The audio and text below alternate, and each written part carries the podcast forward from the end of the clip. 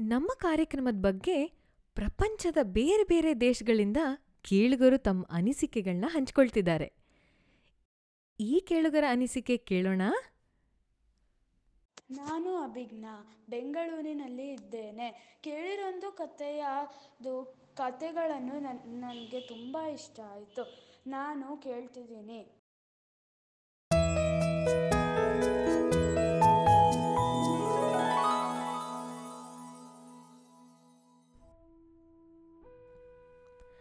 ಮಕ್ಕಳೇ, ಈ ಸಲದ ಕೇಳಿರೊಂದು ಕಥೆಯ ಕಾರ್ಯಕ್ರಮಕ್ಕೆ ನಿಮಗೆಲ್ಲ ಸ್ವಾಗತ. ಈ ಸಲದ ನಮ್ಮ ಪಯಣ ಜೂಯಿಷ್ ಮತದ ಜನರಿರೋ ಇಸ್ರೇಲ್ ದೇಶಕ್ಕೆ. ಹೌದು ನಾವಿವತ್ತು ಕೇಳ್ತಿರೋ ಕಥೆ ಹೀಬ್ರೂ ಜನಾಂಗದಲ್ಲಿ ನೂರಾರು ವರ್ಷಗಳಿಂದ ಹೇಳಲಾಗ್ತಿದೆಯಂತೆ. ಮಕ್ಕಳೇ, ನೀವೆಲ್ಲ ಈರುಳ್ಳಿ ನೋಡಿದ್ದೀರಾ ಅಲ್ವಾ? ಉಳ್ಳಾಗಡ್ಡಿ ಅಂತನೂ ಕರೀತಾರೆ ಗೊತ್ತಾ ಆ ತರಕಾರಿಗೆ?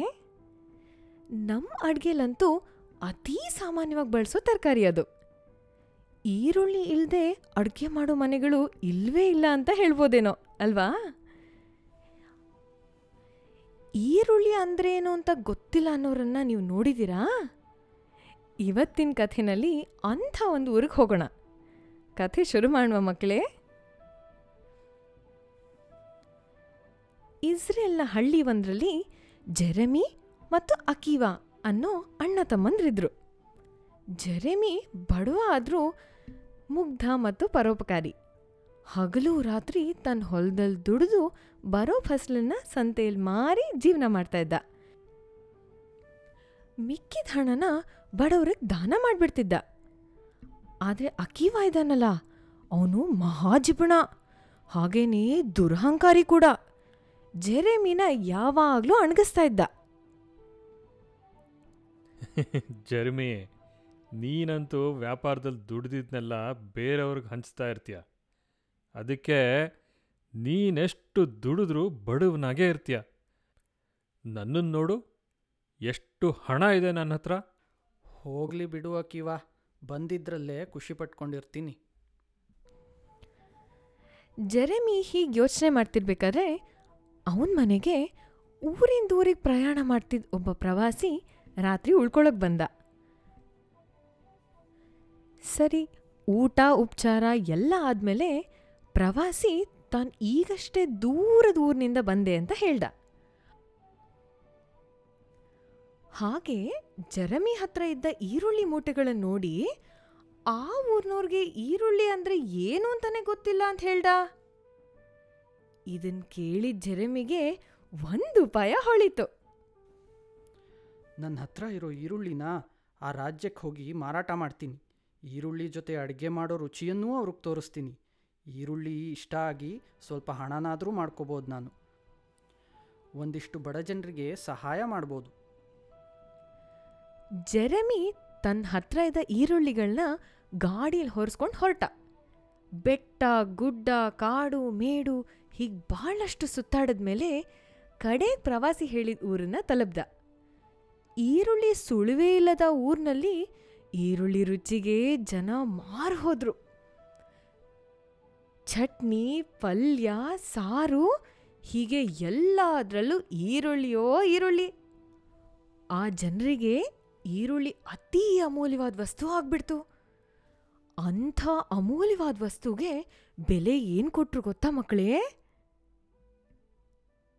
ಆ ಊರಿನಲ್ಲಿ ವಜ್ರ ವೈಡೂರ್ಯಗಳು ಸಮುದ್ರದ ಬದಿಲ್ ಯಥೇಚ್ಛವಾಗಿ ಸಿಕ್ತಿದ್ರಿಂದ ಅತೀ ಸಾಮಾನ್ಯವಾದ ವಸ್ತುಗಳ ಥರ ನೋಡ್ತಿದ್ರು. ಸರಿ ಈರುಳ್ಳಿ ಬದಲಿಗೆ ಜೆರೆಮಿಗೆ ಗಾಡಿ ಗಟ್ಲೆ ವಜ್ರಗಳನ್ನ ಕೊಟ್ಬಿಟ್ರು. ಇನ್ಮೇಲೆ ನನ್ನ ಕಷ್ಟನೂ ಮುಗೀತು ಅನ್ಸತ್ತೆ. ಈ ವಜ್ರಗಳನ್ನು ಮಾರಿ ಬಂದ ಹಣದಲ್ಲಿ ನಾವು ಸುಖವಾಗಿರ್ಬೋದು. ಬಹಳಷ್ಟು ಜನರಿಗೆ ದಾನ ಕೂಡ ಮಾಡ್ಬೋದು. ಊರಿಗೆ ವಾಪಸ್ ಬಂದ ಜೆರೆಮಿ ತನ್ನ ಸಾಹಸನೆಲ್ಲ ತನ್ನ ಅಣ್ಣ ಅಕೀವನಿಗೆ ಹೇಳ್ದ. ಇದನ್ ಕೇಳಿದ ಅಕೀವನಿಗೆ ಆಸೆ ಆಗಕ್ ಶುರುವಾಯ್ತು ನೋಡಿ. ಸರಿ, ಅವನೂ ಒಂದು ಉಪಾಯ ಮಾಡ್ದ. ಈರುಳ್ಳಿಗೆ ಇಷ್ಟು ವಜ್ರ ಸಿಕ್ಕಿರ್ಬೇಕಾದ್ರೆ, ಈರುಳ್ಳಿಗಿಂತ ಶ್ರೇಷ್ಠವಾದ ಬೆಳ್ಳುಳ್ಳಿಗೆ ಇನ್ನೆಷ್ಟು ಬೆಲೆ ಸಿಗ್ಲಿಕ್ಕಿಲ್ಲ. ಒಂದೊಂದು ಬೆಳ್ಳುಳ್ಳಿಗೂ ಹತ್ತು ಹತ್ತು ವಜ್ರಗಳನ್ನು ಸಂಪಾದನೆ ಮಾಡ್ತೀನಿ. ಈ ಮೂಡ ಜರ್ಮಿಗೆ ವ್ಯಾಪಾರ ಅಂದರೆ ಏನು ಅಂತಲೇ ಗೊತ್ತಿಲ್ಲ. ಅವನಿಗಿಂತ ಹತ್ತರಷ್ಟು ಸಂಪಾದನೆ ಮಾಡಿ ತೋರಿಸ್ತೀನಿ. ಅಕ್ಕಿವ ಗಾಡಿ ತುಂಬ ಬೆಳ್ಳುಳ್ಳಿ ಹೊರಿಸ್ಕೊಂಡು ಅದೇ ಊರಿಗೆ ಹೊರಟ. ಹೋದೋನೇ ಅಹಂಕಾರದಿಂದ ಇಲ್ಲಿ ನೋಡಿ ಬೆಳ್ಳುಳ್ಳಿ, ಪಲ್ಯ, ಸಾಂಬಾರು, ಉಪ್ಪಿನಕಾಯಿ, ಹೀಗೆ ಎಲ್ಲದಕ್ಕೂ ಆಗುತ್ತೆ ನೋಡಿ. ಇವತ್ತೇ ತಿನ್ನೋಡಿ. ಆ ಊರ್ನೋರ್ಗೆ ಈರುಳ್ಳಿ ಥರನೇ ಬೆಳ್ಳುಳ್ಳಿ ಕೂಡ ತುಂಬ ಇಷ್ಟ ಆಗೋಯ್ತು. ಹಾಗೆ ಈರುಳ್ಳಿಗಿಂತ ಅಮೂಲ್ಯ ಕೂಡ ಆಗ್ಬಿಡ್ತು.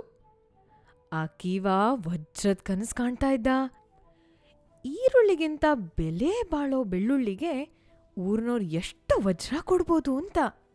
ಅಕ್ಕಿವ ತನ್ನ ಊರಿಗೆ ಮರಳೋ ಸಮಯ ಆದಾಗ ಊರ್ನೋರೆಲ್ಲ ಸೇರಿ ಅವನ ಬೆಳ್ಳುಳ್ಳಿ ಏನಾದ್ರು ಬೆಲೆ ಕೊಡ್ಬೇಕಲ್ವಾ?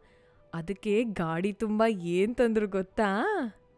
ವಜ್ರ ಅಂತೂ ಅಲ್ವೇ ಅಲ್ಲ. ಅವ್ರ ಮಟ್ಟಿಗೆ ಬೆಲೆ ಬಾಳೋ ವಸ್ತು ಯಾವ್ದು ಹೇಳಿ? ಈರುಳ್ಳಿ. ಮೂಟೆ ಮೂಟೆ ಈರುಳ್ಳಿಗಳನ್ನೇ ಕೊಟ್ಟುಬಿಟ್ರು ಅಕ್ಕಿವ ನಿರಾಸೆಯಿಂದ ಊರಿಗೆ ವಾಪಸ್ ಬಂದ.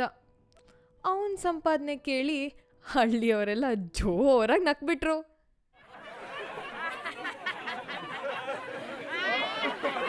ಆಗ ಅಕ್ಕಿಯವನಿಗೆ ಬುದ್ಧಿ ಬಂತು. ಜೆರೆಮಿ ಹತ್ರ ಹೋಗಿ ಹೀಯಾಳ್ಸಿದ್ದಕ್ಕೆ ಕ್ಷಮೆ ಕೇಳ್ಕೊಂಡ. ಮಕ್ಕಳೇ, ಇಷ್ಟ ಆಯ್ತಾ ಕಥೆ? ಯಾವುದೇ ಕೆಲಸ ಮಾಡಿದ್ರೂ ಪ್ರತಿಫಲ ಅಪೇಕ್ಷಿಸಬಾರ್ದು. ಒಳ್ಳೆ ಮನಸ್ಸಿಂದ ಮಾಡಿದ ಕೆಲಸಕ್ಕೆ ಯಾವಾಗಲೂ ಒಳ್ಳೆ ಬಹುಮಾನ ಸಿಕ್ಕೇ ಸಿಗುತ್ತೆ. ಈ ಕಥೆ ಅದಕ್ಕೆ ಒಳ್ಳೆ ಸಾಕ್ಷಿ ಅಲ್ವಾ? ಈ ಕಥೆನ ಅಳವಡಿಸಿದವರು ಆನಂದ್ ಹೆಮ್ಮಿಗೆ. ಧ್ವನಿ ಸಂಯೋಜನೆ ಮಾಡಿದವರು ಚಿರಾಗ್ ಸ್ಟುಡಿಯೋನ ರಾಜೀವ್ ಜಾಯ್ಸ್ ಅವರು. ಈ ಕಥೆಗೆ ಮುದ್ದಾದ ಚಿತ್ರಗಳನ್ನು ಬರೆದುಕೊಟ್ಟವರು ಶಿವಾನಂದ ಉಳಿಯವರು.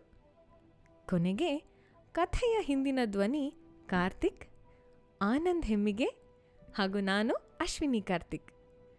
ನಮ್ಮ website W W W dot ಕೇಳಿರೊಂದು ಕಥೆಯ ಡಾಟ್ ಒ ಆರ್ ಜಿನಿಂದ ಈ ಕಥೆಯ ಚಿತ್ರಪುಟಗಳನ್ನು ತೆಗೆದು ಬಣ್ಣ ಹಚ್ಚಿ ನಮ್ಮ ಜೊತೆ ಇಮೇಲ್ ಅಥವಾ ಫೇಸ್ಬುಕ್ ಮೂಲಕ ಹಂಚಿಕೊಳ್ಳಿ. ಮತ್ತೊಂದು ದೇಶದ ಕತೆ ಜೊತೆ ಮುಂದಿನ ಸಲ ಭೇಟಿ ಮಾಡೋಣ ಮಕ್ಕಳೇ